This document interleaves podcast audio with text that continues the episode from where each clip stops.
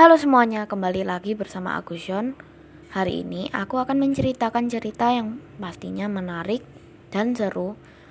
Cerita kali ini adalah cerita tentang hewan peliharaanku, kucing liar.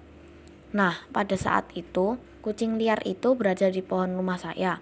Aku coba mendekatinya, tetapi aku takut jadi tidak mendekati kucing itu. Setelah itu, aku memberitahu ke mama saya bahwa ada kucing di rumah saya. Lalu, mama saya mengambil ayam, lalu memberikan ayam tersebut ke kucing liar itu. Kucing liar itu memakan dengan lahap karena kelaparan. Setelah itu, kucing liar itu pergi dari rumah saya.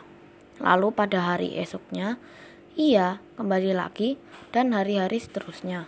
Lalu saya punya ide untuk menjadikan kucing itu hewan peliharaan. Lalu kucing itu aku beri nama Sunny Kitty karena tubuhnya yang kuning cerah seperti matahari. Sekian cerita saya, terima kasih.